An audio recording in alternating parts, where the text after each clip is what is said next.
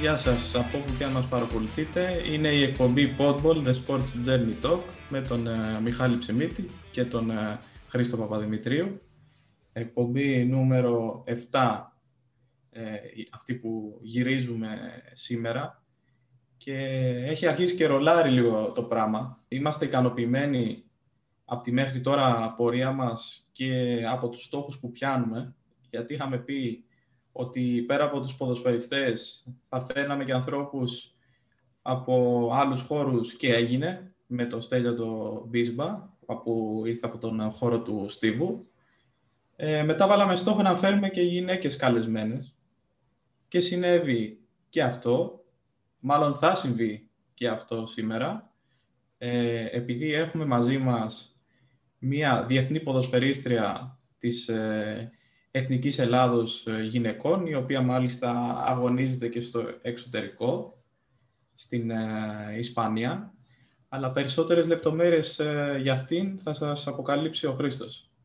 Καλησπέρα Μιχάλη και από μένα.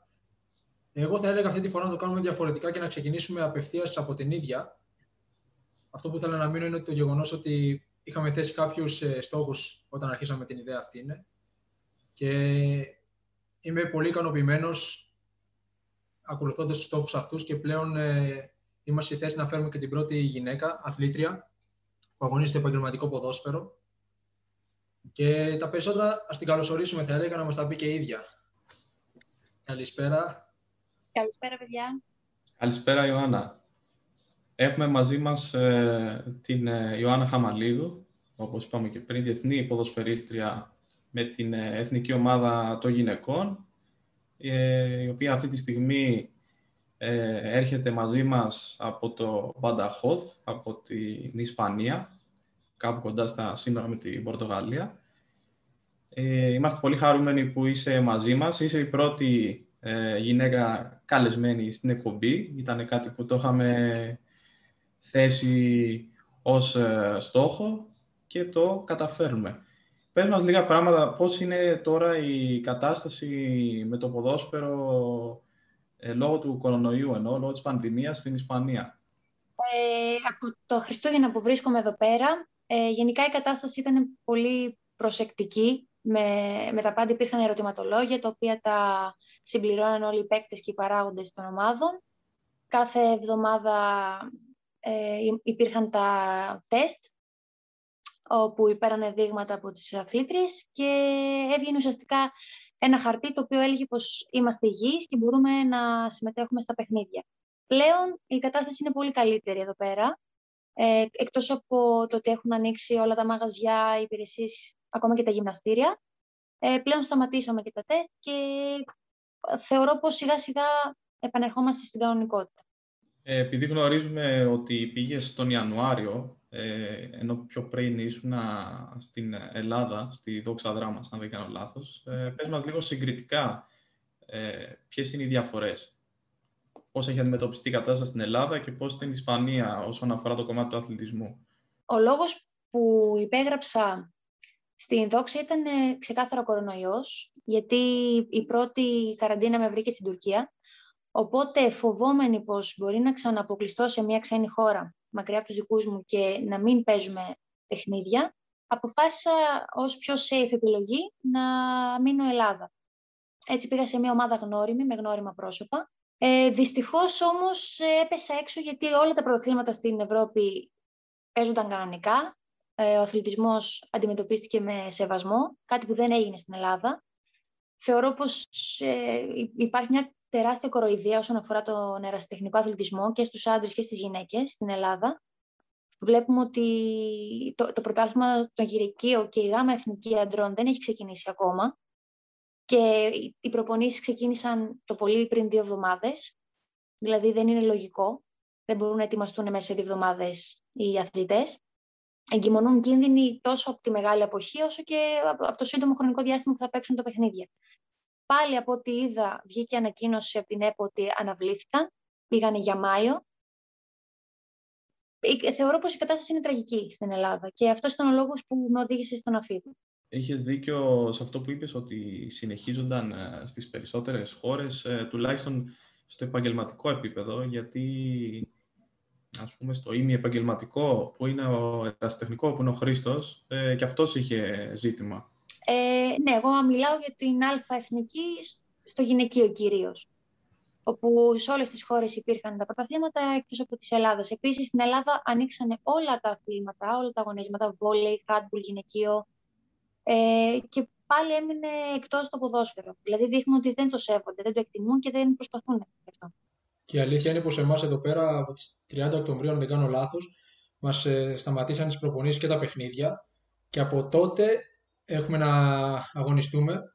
Πλέον ξεκινήσαμε κάποιες εβδομάδες πριν τις προπονήσεις και το αστείο είναι ότι πλέον προπονούμαστε σε μικρά γκρουπ των πέντε ατόμων και δεν υπάρχει η σωματική επαφή πλέον. Το μόνο που μπορούμε να κάνουμε είναι ο κάθε παίκτης έχει δικαίωμα να βρίσκεται σε 20 τετραγωνικά μέτρα και από εκεί και πέρα μόνο passing game και ασκήσεις τέτοιου τύπου. Δυστυχώς. Είναι πολύ δύσκολο. Ακριβώς. Ε, να ξεκινήσω τώρα με τις ερωτήσεις μας. Γενικά, επειδή και το σλόγκαν μας είναι το The Sports Journey Talk, θα πιάσουμε την καριέρα σου από την αρχή αρχή από τα παιδικά σου χρόνια. Σε ποια ηλικία κατάλαβες ότι θα ήθελες να ασχοληθείς με το ποδόσφαιρο και αν πέρασες και από άλλα αθλήματα πριν καταλήξεις την απόφαση αυτή; Ε, από μικρή ήμουν πάρα πολύ υπερκινητική. Ε, μου άρεσε πάρα πολύ να τρέχω. Ε, ασχολήθηκα με πάρα πολλά αθλήματα. Ξεκίνησα με στίβο, γιατί έκανε η μεγαλύτερη μου αδερφή, οπότε την είχα ως πρότυπο. Και ασχολήθηκα με το δρόμο ταχύτητας, αντοχή, άλμα εις ύψος, μήκος, ε, γενικά έπαιζα πάρα πολύ μπάσκετ και πινκ-πονγκ ε, και ήμουνα σε πάρα πολύ μεγάλο δίλημα για το τι να ξεκινήσω. Στην ηλικία περίπου των 14, ε, η αδερφή μου έθεσε αυτό το ερώτημα, μου λέει πού θέλεις να ξεκινήσεις και ήμουνα πολλές μέρες σε δίλημα και τελικά αποφάσισα να γραφτώ στο ποδόσφαιρο. Έτσι με, με πήγανε στις, στα δοκιμαστικά της γυναικείας ομάδας του ΠΑΟ, όπου με δέχτηκαν και ξεκινήσαμε στις ακαδημίες στην ηλικία των 15. Ποια ήταν η αντίδραση γενικά του οικογενειακού και φιλικού σου περιβάλλοντος με την απόφαση αυτή; Ε, θεωρώ πως, όχι τη ρώτησα κιόλας, αλλά η, η μόνη υποστήριξη ουσιαστικά που είχα ήταν της αδερφής μου, ε, η οποία καθημερινά μετά το σχολείο με το που σχολούσα με έπαιρνε με το αυτοκίνητο και πηγαίναμε Θεσσαλονίκη, με περίμενε να τελειώσει η προπόνηση και ξαναγυρνούσαμε. Δηλαδή, θυσίασε πολλές ώρες από τον προσωπικό της χρόνο, τα δύο πρώτα χρόνια τουλάχιστον, μέχρι να συνηθίσω στα λεωφορεία και τα μεταφορικά μέσα. Ε, από εκεί και πέρα θεωρώ πως απλά συμβιβάστηκαν mm. στον οικογενειακό μου κύκλο ότι ok, okay, αυτό θέλει, αυτό κάνει. Είναι πολύ σημαντικό να έχεις κάποιον άνθρωπο από την οικογένειά σου που να σε υποστηρίζει αυτό. Θυμάμαι και εγώ τώρα που ανέφερες για την αδερφή σου, είχα και εγώ τον πατέρα μου. Λόγω που, που ήμουν στην ΑΕΚ και στις ακαδημίες, έμενα στην Αθήνα, στον Βύρωνα συγκεκριμένα και έπρεπε να πηγαίνουμε στο Καπανδρίτη και ήταν, θυμάμαι, μία ώρα πήγαινε, μία ώρα γύρνα. Αυτό γινόταν έξι φορές κάθε εβδομάδα. Που αν δεν είχα τη δυνατότητα να μένω στη Φιλαδέλφια που ήταν τα παιδιά που ερχόντουσαν από τις επαρχίες, έπρεπε να βρίσκω έναν άλλο τρόπο να πηγαίνω στις προπονήσεις. Και ευτυχώς δηλαδή που είχα τον πατέρα μου που του άρεσε το ποδόσφαιρο και χάρη σε αυτόν δηλαδή μπόρεσα και εγώ συνέχεια να, να εκπληρώσω το όνειρο και να αγωνιστώ στην, επαγγελματική κατηγορία. Βλέπω ότι είχε την τύχη να βρίσκεσαι πολύ κοντά στον τόπο καταγωγής σου, τα Γιάννητσά, ε, μια από τις κορυφαίες ομάδες της χώρας, ο ΠΑΟΚ, όπου ξεκινάς και το ποδόσφαιρο, στα, το ποδοσφαιρικό σου ταξίδι μάλλον, στα 14 ή στα 15 που ανέφερες. Σε ποια ηλικία κατάλαβες ότι μπορείς να γίνεις επαγγελματίας και ότι δεν θα, ήθε, δεν θα ήθελες να είναι απλά το χόμπι σου; Ε, Καταρχάς, ναι, ε, είχα την τύχη να απέχει η πόλη μου μόλις μία ώρα από τη Θεσσαλονίκη και είχα την τύχη να, από τα πρώτα μου βήματα, γιατί μέχρι τότε δεν είχα ξανά ε, μπει τόσο πολύ στο ποδόσφαιρο με την έννοια σε ομάδα. Ήμουν απλά σε αλάνες, έπαιζα με αγόρια κτλ. Είχα την τύχη λοιπόν να μπω κατευθείαν στην πρωταθλήτρια ομάδα ίσως την πιο οργανωμένη σε όλη την Ελλάδα, ε, με καλούς προπονητές, με καλές υποδομές. Αυτό θεωρώ πως ήταν μεγάλο προσόν ε, και ένα από τα προτερήματα τότε, στην εποχή.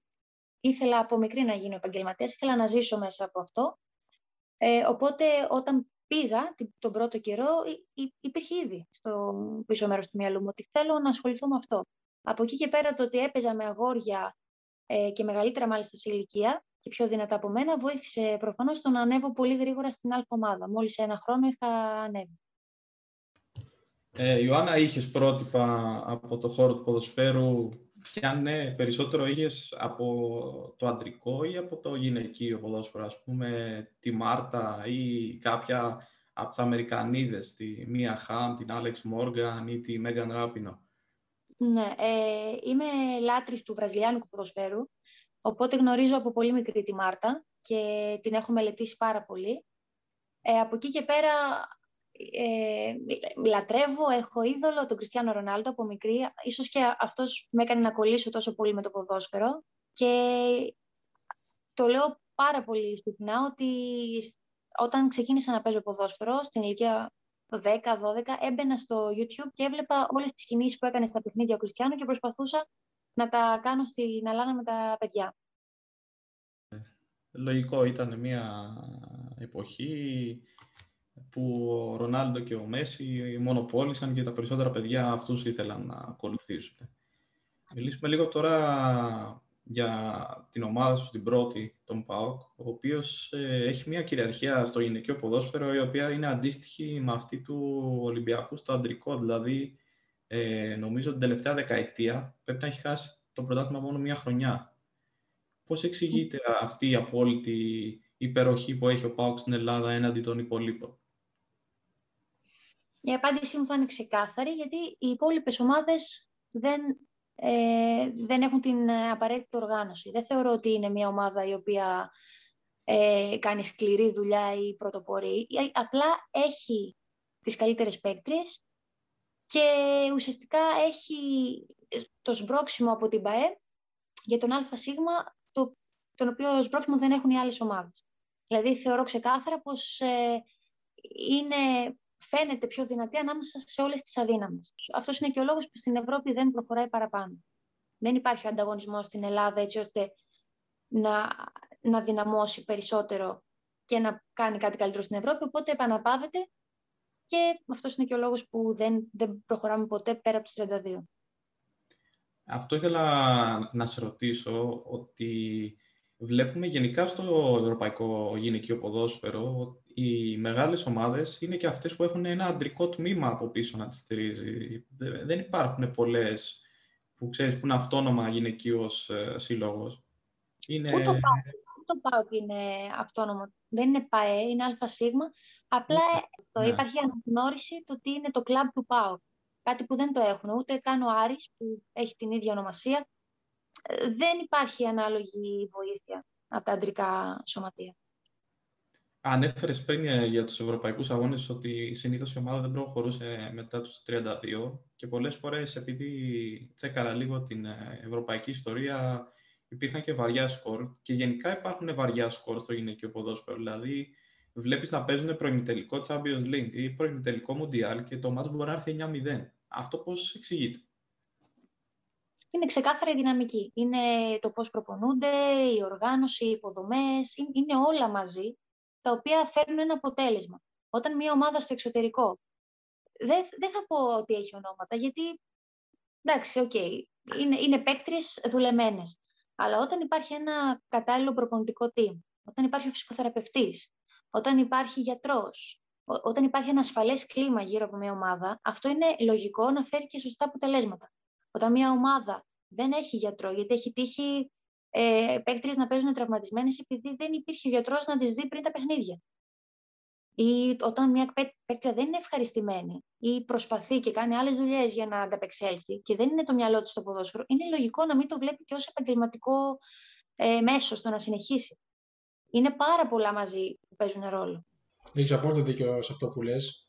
Το βλέπω και εγώ σε ομάδες δηλαδή, που αγωνίστηκα συνέχεια όταν, ένας, όταν οι παίκτες δεν έρχεται το ποδόσφαιρο ως πρώτη μοίρα, αυτομάτως ε, για σένα που έχεις προσωπικούς στόχους να ξαναεπανέλθεις στο, στον επαγγελματικό τομέα, είναι πολύ πιο δύσκολο. Το 2018, μετά από 8 ολόκληρα χρόνια στον ΠΑΟΚ, αλλάζει πλευρά στη Θεσσαλονίκη και μετακινήσει στον Άρη. Στο αντρικό ποδόσφαιρο, μια τέτοια μετακίνηση θα είχε προκαλέσει βαβούρα και θα υπήρχαν στις εφημερίδες Πώς προέκυψε αυτή η μεταγραφή, Έπαιξε κάποιο ρόλο πως ήσουν φοιτήτρια στην πόλη; Ε, κι όμως έγινε πόλεμος και στη δική μου περίπτωση και στο δικό μου μυαλό δεν δικαιολογείται. Γιατί στο αντρικό, OK, παίζονται πολλά χρήματα, παίζονται, παίζονται πολλά. Ενώ στη δικιά μου περίπτωση δεν θα έπρεπε να γίνει, γιατί δεν πληρωνόμαστε το ίδιο με τους άντρες και δεν αποτελεί την ίδια τραγική αλλαγή. Ε, στην ουσία, ναι, ήθελα να μείνω. Η ομάδα, ουσιαστικά υπήρχε πρόβλημα με την ομάδα, ε, με τους προέδρους ε, του ΠΑΟ. Ε, βίωσα πολύ μεγάλη αδικία και επειδή ως χαρακτήρας θεωρώ πως είμαι πολύ δυναμική και αντιδραστική, δεν μπόρεσα να, να συνεχίσω αυτή την κοροϊδία, οπότε επέλεξα να φύγω. Ε, έγιναν πολλές προσπάθειες από την ομάδα να με, να με εμποδίσουν να φύγω στον Άρη. Εγώ ουσιαστικά ήθελα να, μείνω στη, να παραμείνω στη Θεσσαλονίκη λόγω του ότι ήμουν φοιτήτρια και δεν μπορούσα να μετακινηθώ σε άλλη πόλη που ήθελε η ομάδα, ήθελε να με στείλει δανεική σε πόλη της Θεσσαλίας. Ουσιαστικά, ναι, αυτό, αυτός ήταν ο λόγος που έφυγα. Η αδικία και έμεινα στη Θεσσαλονίκη λόγω της σχολής μου. Ένα χρόνο μετά όμως έρχεται η πρώτη εμπειρία στο εξωτερικό και συγκεκριμένα στην Ισπανία, ένα από τα κορυφαία πρωταθλήματα της Ευρώπης, όπου φόρεσε κιόλας ένα εξάμεινο τη φανέλα της Αραγώσα. Πώς προέκυψε αυτή η ευκαιρία και τι συνάντησε εκεί, ε, Από όταν έφυγα από τον ΠΑΟΚ μετά από 8 χρόνια, είπα πως τώρα είναι η στιγμή να, να κάνω το βήμα στο εξωτερικό. Οπότε όλη τη χρονιά ψαχνόμουν γι' αυτό μαζί με το, ε, με το manager μου και το γραφείο. Οπότε στέλναμε ε, βίντεο σε διάφορες ομάδες. Η χώρα η οποία είχα μεγαλύτερη προτίμηση ήταν η Ισπανία, γιατί μου αρέσει πολύ το ποδόσφαιρο τους. Οπότε ήταν κάτι που το έψαχνα πάρα πολύ. Και όταν ολοκληρώθηκε το πρωτάθλημα, το καλοκαίρι, είχα την πρόταση και επέλεξα να αγωνιστώ με τη Σαραγώσα. Ε, ήμουν πάρα πολύ χαρούμενη που το κατάφερα και θεωρώ πως σε διαφορετική περίπτωση, δηλαδή αν δεν έφευγα από τον ΠΑΟΚ, που ήταν η πρωτοφιλήτρια ομάδα, μπορεί και να μην το κυνηγούσα. Εν τέλει, θέλω να πιστεύω πως όλα γίνονται για καλό, για κάποιο λόγο. Ακριβώς. Πόσο διαφορετικά ήταν τα πράγματα από την Ελλάδα; Είναι εντελώς διαφορετικό το επίπεδο. Είναι πολλά level πάνω. Υπάρχει, εκτός από την τεχνική και το γρήγορο παιχνίδι, υπάρχει και η φυσική κατάσταση, η, η ταχύτητα, η δύναμη, είναι, είναι όλα πολλά level πάνω. Και αυτό είναι που με, στην αρχή με δυσκόλεψε πάρα πολύ, γιατί όσο καλός και να είσαι στην Ελλάδα, όταν βγαίνεις στο εξωτερικό, είναι, είναι αυτή η ατάκα που λένε όλοι, ότι κάλιο δεύτερο στην πόλη παρά πρώτος στο χωριό. Κάπως έτσι. Όταν βγαίνεις έξω, καταλαβαίνεις ότι στην Ελλάδα, όσο καλός και να είσαι, εδώ πέρα πρέπει να δουλέψεις. Και μου πήρε πολύ αρκετό χρόνο μέχρι να ανταπεξέλθω. Δηλαδή, προσπάθησα και δούλεψα πάρα πολύ πιστεύω πως ε, κάθε αθλητής σε αυτή την περίπτωση πρέπει να δίνει ένα περιθώριο προσαρμογής. Γιατί τα περιβάλλον, ναι. το περιβάλλον που ήσουν στην Ελλάδα με αυτό το περιβάλλον που στην Ισπανία ήταν τελείως διαφορετικό. Σίγουρα γιατί δεν είναι μόνο το ποδόσφαιρο, είναι και η κοινωνικότητα, είναι η γλώσσα, είναι μια άλλη κουλτούρα ουσιαστικά. Πρέπει να, να συνειδητοποιήσει ότι βρίσκεσαι σε, ένα, σε μια άλλη χώρα. Αυτό ήταν επίσης δύσκολο. Αν και από, έχω διαβάσει κάποιες άλλες συνεντεύξεις σου. Ε, έχεις πει ότι γνωρίζεις Ισπανικά. Όταν, πήγες, όταν πρωτοπήγες, μάλλον γνώριζες; Ναι, ε, καταλάβαινα αυτά που μου έλεγαν, απλά δεν μπορούσα να μιλήσω. Τώρα είμαι σε φάση που μαθαίνω, οπότε ναι, μπορώ να επικοινωνήσω καλύτερα. Έχει βελτιωθεί δηλαδή το επικοινωνιακό κομμάτι. Ωραία. Ε, μετά τη Σαραγώσα, μετά από έξι μήνες νομίζω, ε, ήρθε μια πολύ καλή πρόταση από την ε, Τουρκία, από την Πεσίκτας, που ήταν και πρωταθλήτρια ομάδα τότε. Κάτι σαν τον ε, ΠΑΟΚ της Κωνσταντινούπολης, ας πούμε, επειδή είναι και τα χρώματα ίδια και οι οπαδοί έχουν καλές σχέσεις. Επιλέγεις να κάνεις αυτή τη ε, μεταγραφή, αλλά ήσουν πολύ άτυχη γιατί έπεσες πάνω στην ε, πανδημία ακριβώς. Πόσο έπαιξες, περίπου ένα μήνα; Ε, όχι, ήταν δυόμιση-τρεις μήνες ήταν. Α, οκ.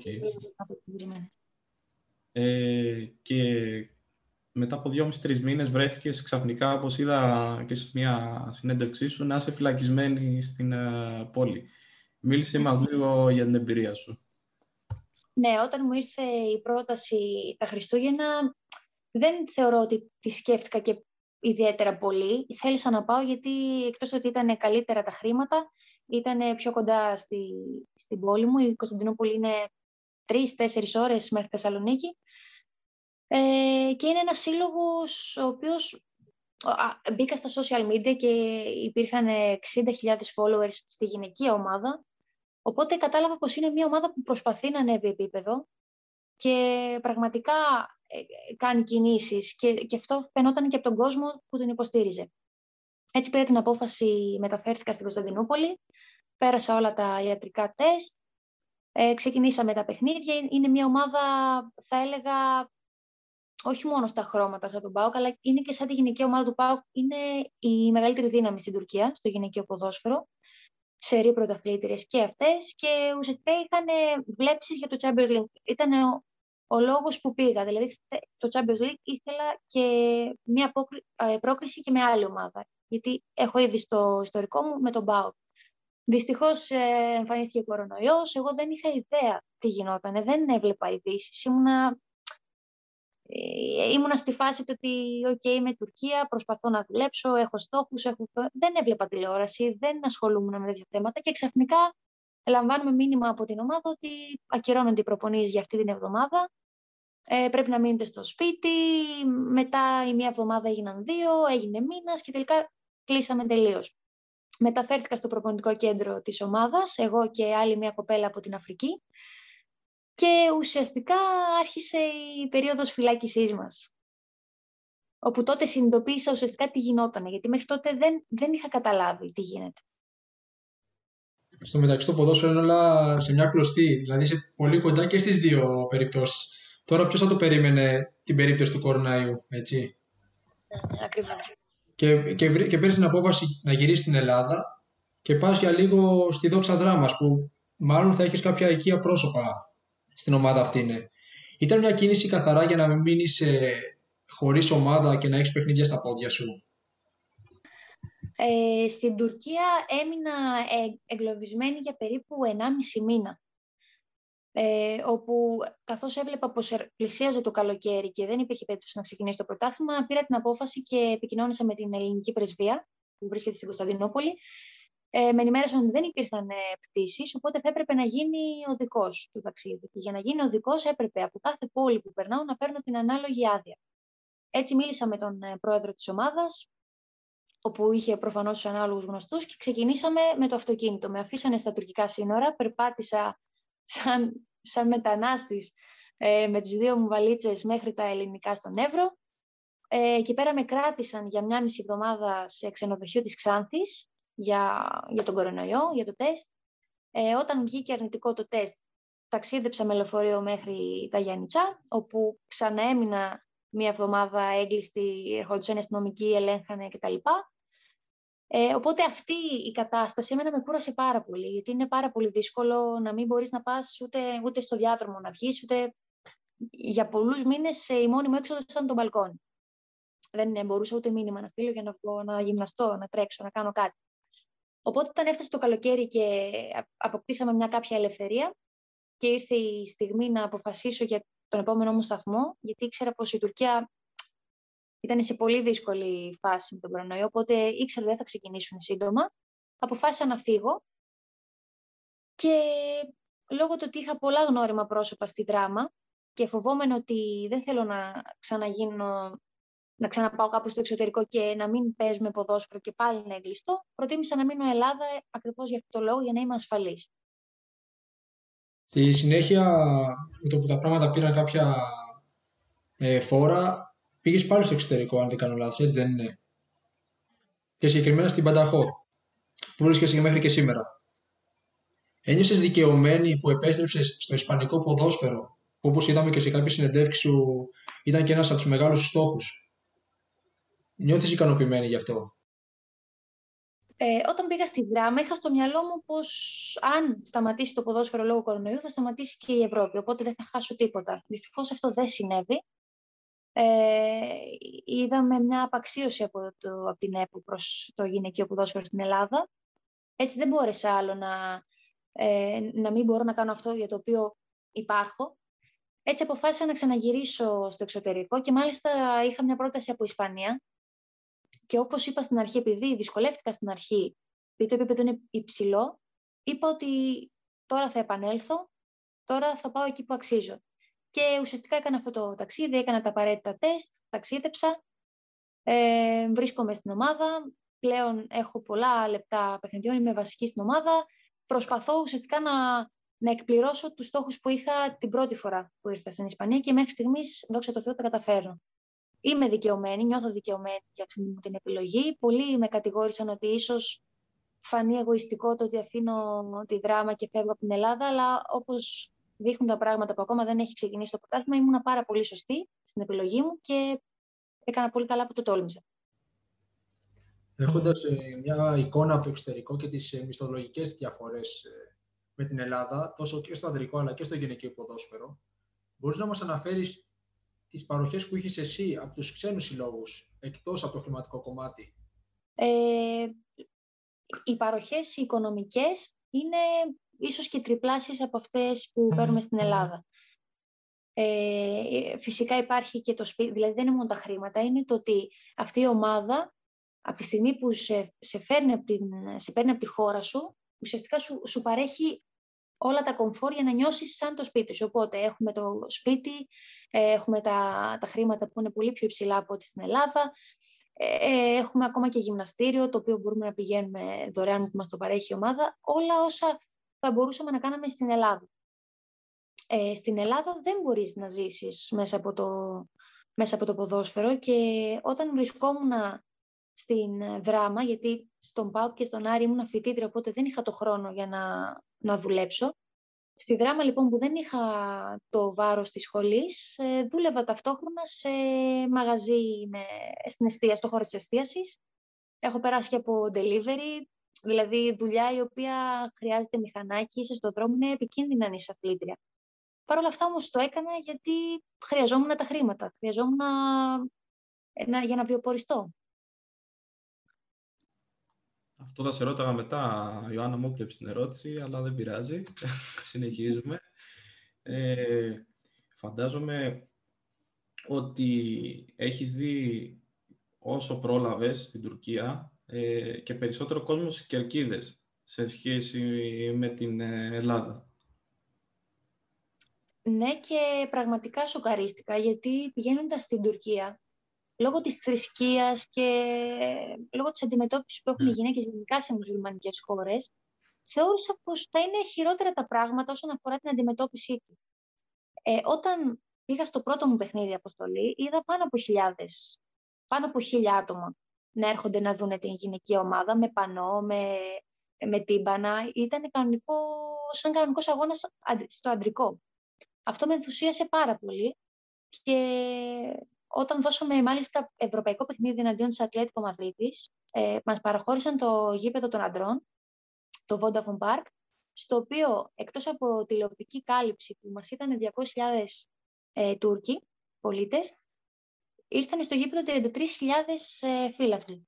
Το γήπεδο ήταν γεμάτο, δεν έχω ξαναβιώσει ανάλογη εμπειρία. Θεωρώ πως ε, στην ποδοσφαιρική μου ζωή ήταν η ωραιότερη μέρα της ζωής μου. Και στην Ισπανία, έτσι, γιατί και στη Σαραγώσα που ήσουν πριν ε, ήταν προ-COVID η κατάσταση, οπότε φαντάζομαι και εκεί θα είχατε περισσότερο κόσμο. Ναι, ήταν πολύ περισσότερο από ό,τι έχουμε συνηθίσει στα ελληνικά γήπεδα. Αλήθεια, ναι. Ιδίω έρχονται συγγενείς, φίλοι, γνωστοί. Ε, ενώ στην Ισπανία μπορεί να έρθει κάποιος καθαρά για να δει την ομάδα.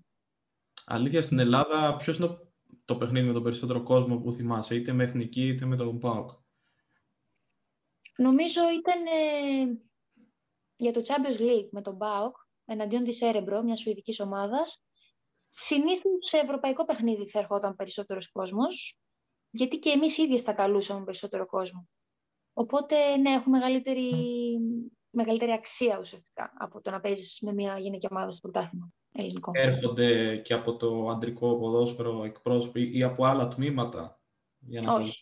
Προσωπικά δεν έχω, όσο έχω παίξει στην Ελλάδα, δεν έχω δει κάποιον να έρχεται να μας, να μας υποστηρίξει ή έστω να, να δώσει την παρουσία του. Να πει ότι ξέρετε κάτι, εγώ σας εκτιμώ, είμαι εδώ.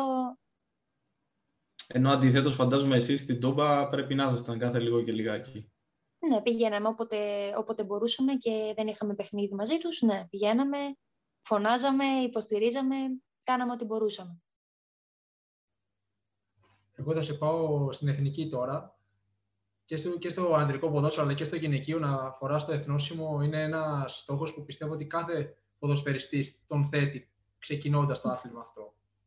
Εσύ λοιπόν, αν δεν κάνω κάποιος λάθος, ξεκίνησες να καλείσαι από τα μικρά κλιμάκια. Συνεπώς η, ανε... η ανέλυξή σου στη γυναικών έγινε φυσιολογικά. Ήταν και σένα όμως ένας προσωπικός σου στόχος να αγωνιστείς στην εθνική; Και τι συναισθήματα σου άφησε τον τεμπούτε σου με τη γυναικών; Ε, σίγουρα είναι πολύ τιμητικό να σε καλούν στην εθνική. Ε, θεωρώ πως όλα τα παιδιά που ασχολούνται με τον αθλητισμό έχουν στόχο να βρεθούν κάποια στιγμή εκεί. Ε, εμένα μου ήρθε πάρα πολύ γρήγορα η κλήση για, τις, ε, για την εθνική κορασίδα, γιατί όπως είπα, με το που πήγα στην Ακαδημία την επόμενη χρονιά ήμουν ήδη στην άλλη ομάδα και με είχαν καλέσει. Ε, στη συνέχεια, λόγω ενός τραυματισμού, έμεινα για πολλά χρόνια εκτός, ε, όπου έτσι σταμάτησαν και οι κλήσεις προφανώς, αφού δεν είχα αγωνιστική δράση. Ε, φέτος ε, έγινε η επανάκλησή μου στην Εθνική, ήμουνα πάρα πολύ χαρούμενη και χαίρομαι γιατί έγινε η κλίση μου εφόσον βρισκόμουν στη δράμα, δεν βρισκόμουν στο εξωτερικό. Οπότε αυτό μου γέμισε, με γέμισε περισσότερη χαρά, μου τη διπλασίασε, γιατί δεν μου έδειξε μόνο το ότι έπαιξε στο εξωτερικό, ε, έχεις επανέλθει, είσαι σε καλύτερο επίπεδο. Μου έδειξε ότι ακόμα και στην Ελλάδα που γύρισες, παραμένεις ε, ψηλά. Δηλαδή, πολλοί το θεώρησαν το βήμα μου να πάω στη δράμα ως πισωγύρισμα, κάτι το οποίο εγώ δεν το θεώρησα ποτέ. Ίσα-ίσα, μέσα από τη δράμα, ε, ήρθε ο προπονητής εθνικής, είδε φιλικό παιχνίδι και με κάλεσε μέσα από τη δράμα. Οπότε μόνο πισωγύρισμα δεν μπορεί να θεωρηθεί. Και είμαι πάρα πολύ περήφανη που ε, μπόρεσα και επανήλθα στην εθνική. Ήταν κάτι που το κυνηγούσα, κάτι που το ήθελα και θα ήθελα πάρα πολύ να, να ευρεωθώ, να γίνω μόνιμο μέλος. Ναι, θετικό αυτό που είπες, γιατί ε, τελευταία στο αντρικό στην Εθνική Ανδρών βλέπουμε ότι καλούνται κυρίως παίκτες από τις μεγάλες ομάδες ε, με έναν περίεργο τρόπο, αλλά εντάξει, δεν θα βγω πιο βαθιά σε αυτό. Θέλω λίγο να πάω στην ε, απίθανη ιστορία του περασμένου φθινοπόρου με την εθνική ομάδα, ε, η οποία ήταν και ο λόγος ε, που εγώ προσωπικά σε έμαθα και επειδή σε άκουσα νομίζω στο ραδιόφωνο να μιλάς γι' αυτό, είπα στον Χρήστο αυτήν θέλουμε, αυτή πρέπει να φέρουμε γιατί μου άρεσε ο λόγος σου αυτό που είχε συμβεί στην ουσία ήταν ότι εσείς είχατε έναν αγώνα με την Εθνική Γερμανίας για προκριματικά Euro, αν δεν κάνω λάθος. Ναι. Και δεν μπορέσατε με ευθύνη της ΕΠΟ να προετοιμαστείτε κατάλληλα ποτέ. Πήγατε απροπόνητες να παίξετε με μια ομάδα η οποία είναι από τις κορυφές ε, στον κόσμο και χάσατε 6-0. Εντάξει, normal νομίζω.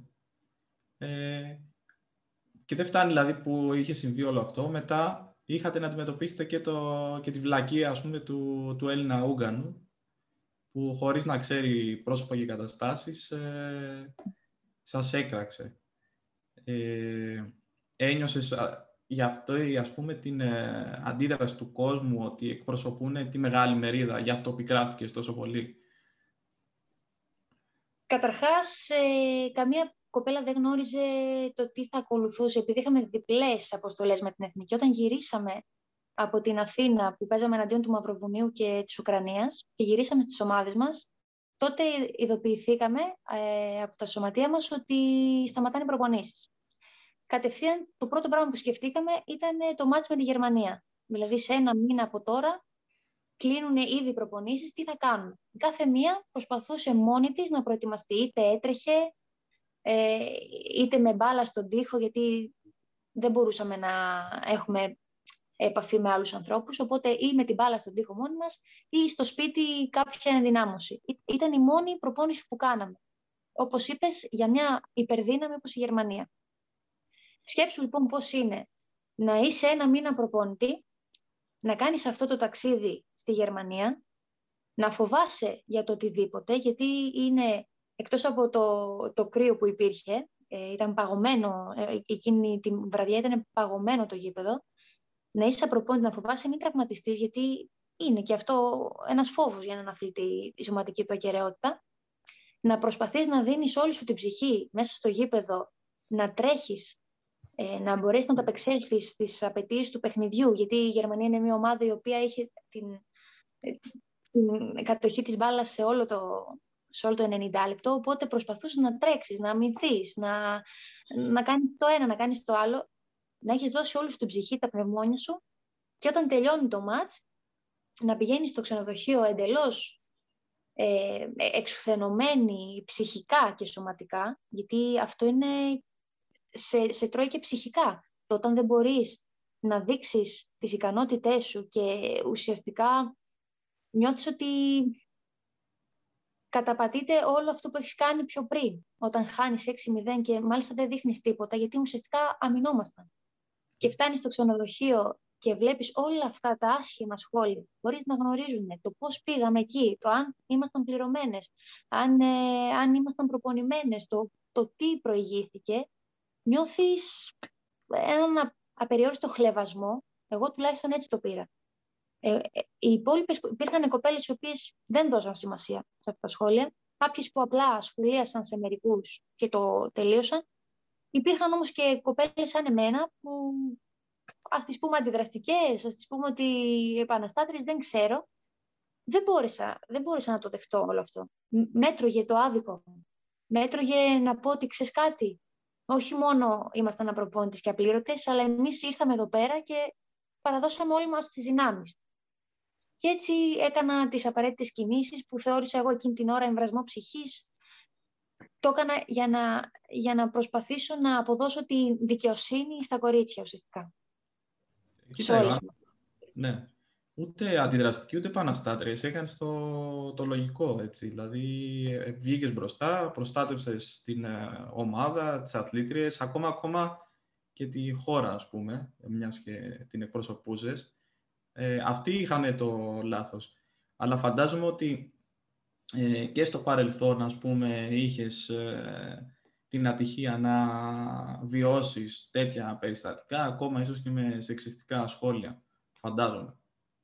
Ναι, αυτό είναι καθημερινότητα. Αυτό είναι καθημερινότητα.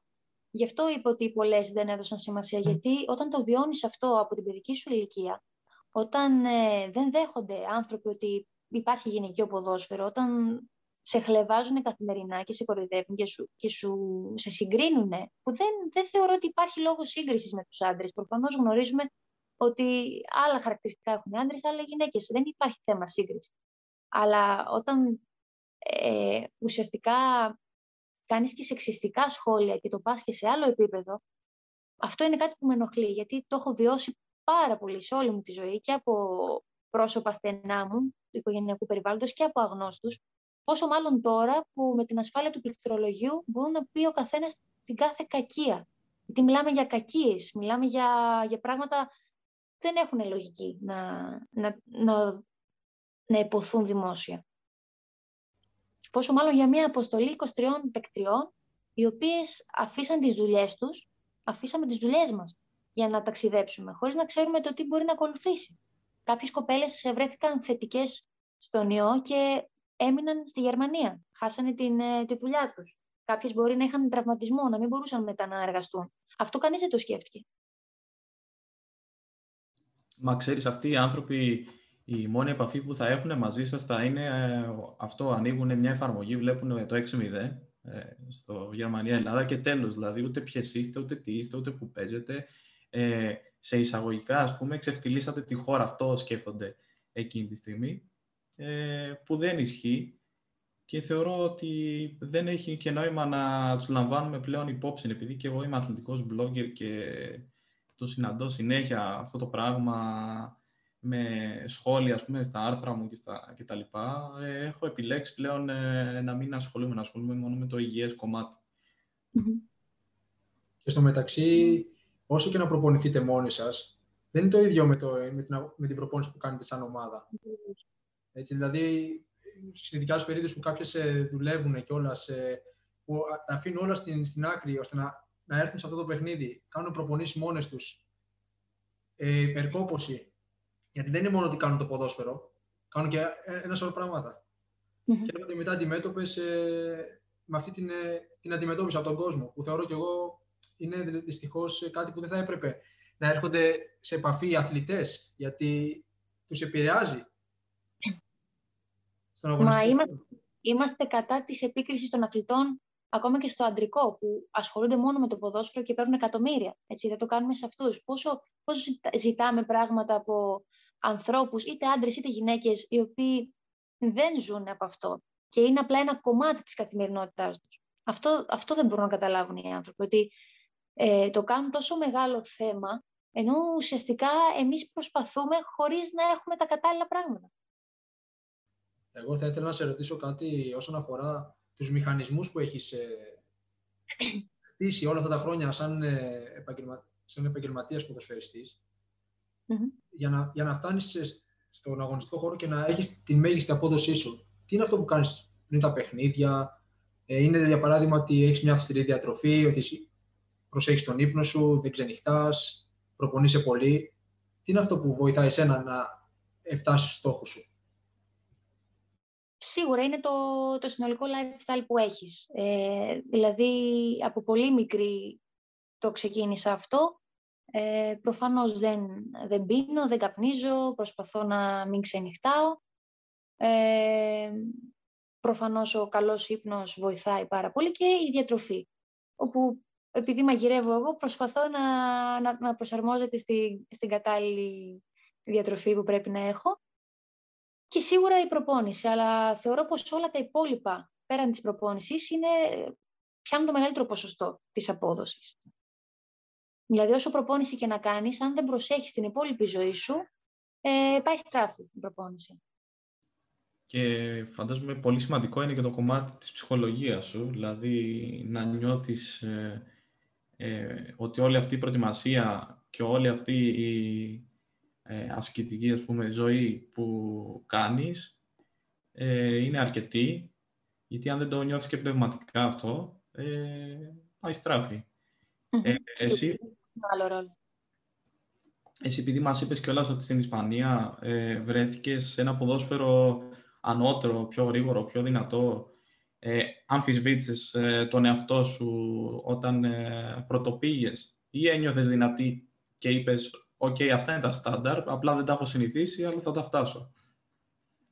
Ε, σίγουρα η πίστη στον εαυτό μου πέρασε από κρίση, ε, γιατί είχα προετοιμαστεί αρκετά καλά για να ταξιδέψω στην Ισπανία και όταν βρέθηκα εκεί πέρα είδα πράγματα τα οποία δεν τα φανταζόμουν. Η πίεση του αγώνα, η ταχύτητα, Δηλαδή, με το που έπαιρνε την μπάλα, ερχόντουσαν τρία άτομα δίπλα σου. Εγώ αυτό δεν το είχα συνηθίσει στην Ελλάδα. Ήξερα πως θα μπορέσω κάποια στιγμή να ανταπεξέλθω, αλλά δεν ήξερα πότε. Και ο χρόνος περνούσε. Οπότε σίγουρα με πίεσε πάρα πολύ. Ε, ήταν από τις χειρότερες ε, περιόδους της ποδοσφαιρικής μου καριέρας. Και ναι, προσπάθησα να το αντιμετωπίσω και με επαγγελματίες ε, ψυχολόγους. Ε, δεν έχω κάποια ταμπού όσον αφορά αυτό. Πολλοί αθλητές έχουν ταμπού. Ε, δεν θέλουν να μιλάνε στους αθλητικούς ψυχολόγους της ομάδας, ε, δεν θεωρούν ότι μπορεί να τους κορυδέψουν ή να τους θεωρήσουν το οτιδήποτε. Εγώ δεν είχα αυτά τα ταμπού και ξεκίνησα με, με ψυχολόγο που είχα ήδη στην Ελλάδα και μπόρεσα και το αντιμετώπισα. Δούλεψα πάρα πολύ με τον εαυτό μου και μπόρεσε και με βοήθησε. Ιωάννα, αυτή η ψυχολογία ήταν μέσω των ομάδων που αγωνιζόσουν ή καθαρά προσωπική σου αναζήτηση για να βρεις μια εξειδικευμένη βοήθεια; Ναι, εδώ στην Ισπανία όλες οι ομάδες έχουν αθλητικό ψυχολόγο. Απλά ε, ακολουθούν μια δικιά τους τακτική. Ουσιαστικά ε, γίνεται ένα φάκελο για κάθε παίκτη, προσπαθούν να τον βοηθήσουν πριν τα παιχνίδια κτλ.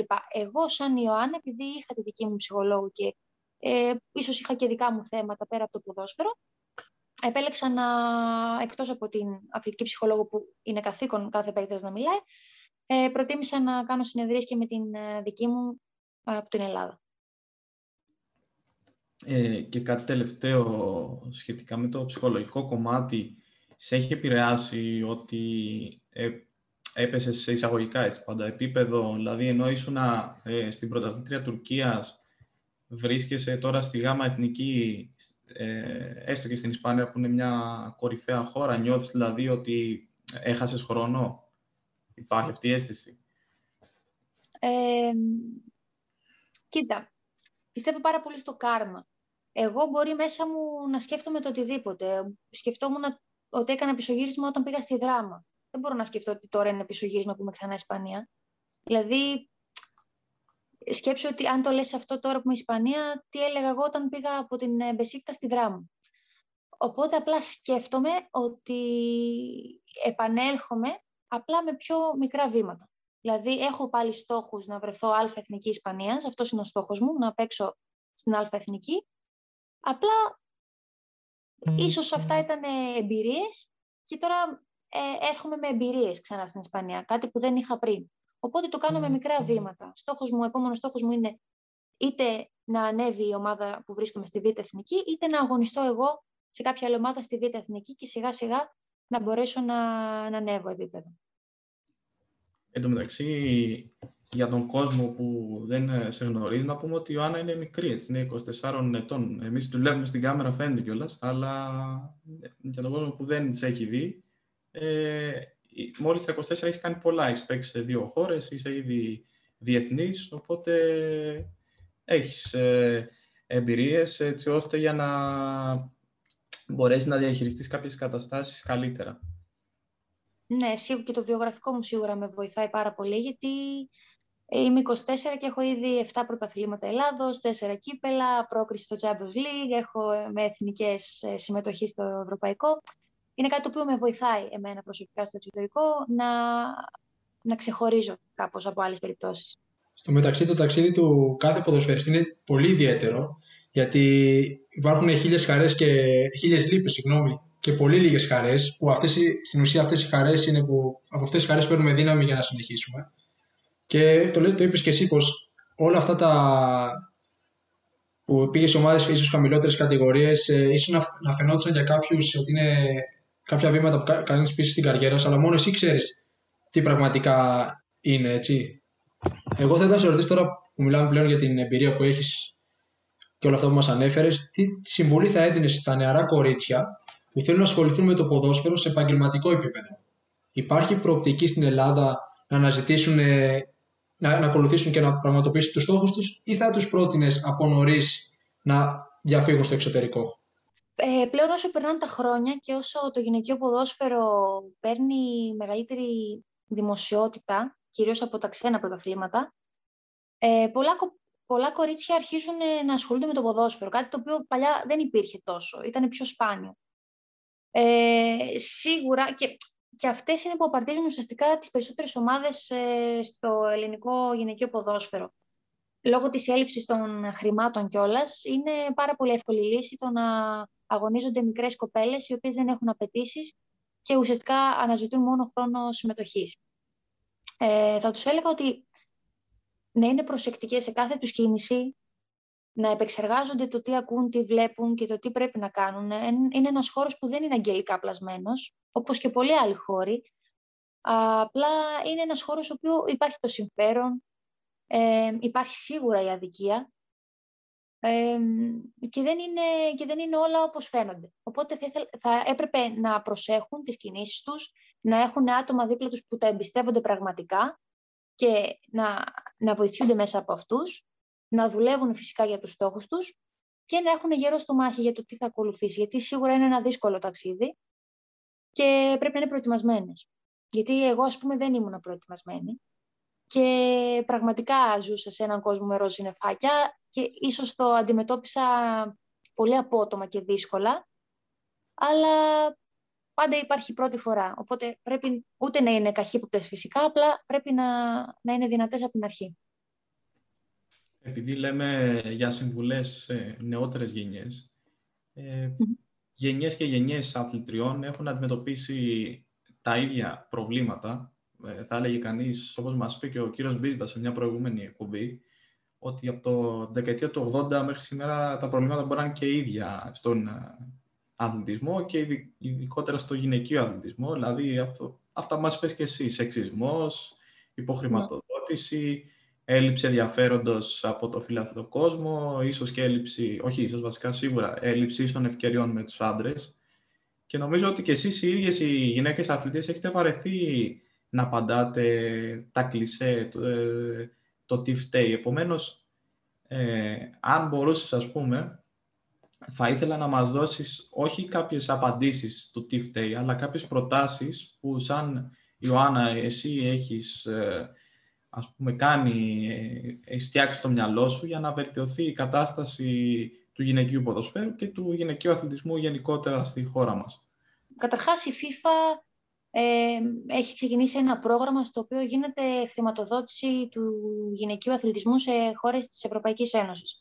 Χρήματα τα οποία δεν τα βλέπουν αυτά οι παίκτες. Οπότε το πρώτο πράγμα που θα μπορούσε να γίνει είναι πρώτον η ασφάλιση των παικτριών, ε, η ασφάλιση όσον αφορά την υγεία και όσον αφορά κάποια ένσημα, τα οποία αυτά φυσικά βοηθούν στο, στο να ασχολούνται οι γυναίκες με τον αθλητισμό, γιατί έτσι ίσως και με τα χρήματα της FIFA και με την ασφάλιση να μην ήταν αναγκασμένες να, να ασχολούνται και με δεύτερη δουλειά. Να, να μπορούσαν τουλάχιστον να έχουν το, τα προστοζήν από το ποδόσφαιρο.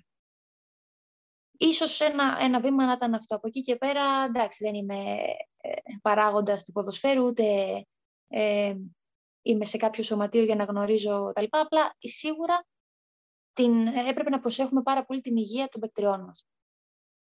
Είτε έχουμε γιατρό, είτε φυσικοθεραπευτή. Πολλές ομάδες δεν έχουν ούτε τα απαραίτητα πρόσωπα που απαρτίζουν ένα σωματείο. Έχουν μόνο τον προπονητή και τον πρόεδρο. Έτσι δεν μπορεί μια ομάδα να, να συνεχίζει να, να κάνει κάτι και είναι και επικίνδυνο για τα, για τα παιδιά. Ιωάννα, ακούσαμε πάρα πολύ ενδιαφέροντα πράγματα σήμερα και μιας και φτάνουμε στο τέλος, θα ήθελα να σε ρωτήσω κάτι πιο προσωπικό. Ποιοι είναι οι στόχοι σου για το μέλλον, τόσο εντός αλλά όσο και εκτός των γραμμών του γηπέδου; Ε, όσον αφορά το ποδόσφαιρο, ο στόχος μου είναι να, να παραμείνω στην Εθνική Γυναικών θα ήθελα περισσότερες συμμετοχές, περισσότερες εμπειρίες με το αντιπροσωπευτικό μας συγκρότημα. Ε, θα ήθελα αργά-αργά, με σταθερά βήματα, να, να παίξω κάποια στιγμή σε κάποια ομάδα της ΑΕ Εθνικής Ισπανίας κυρίως. Από εκεί και πέρα, εντάξει, στο εξωτερικό το επίπεδο είναι έτσι αλλιώς υψηλό, απλά εμένα μου αρέσει πάρα πολύ η Ισπανία σαν χώρα και από τη στιγμή που μπήκα στη διαδικασία να μάθω και τη γλώσσα, θα ήταν αμαρτία να φύγω.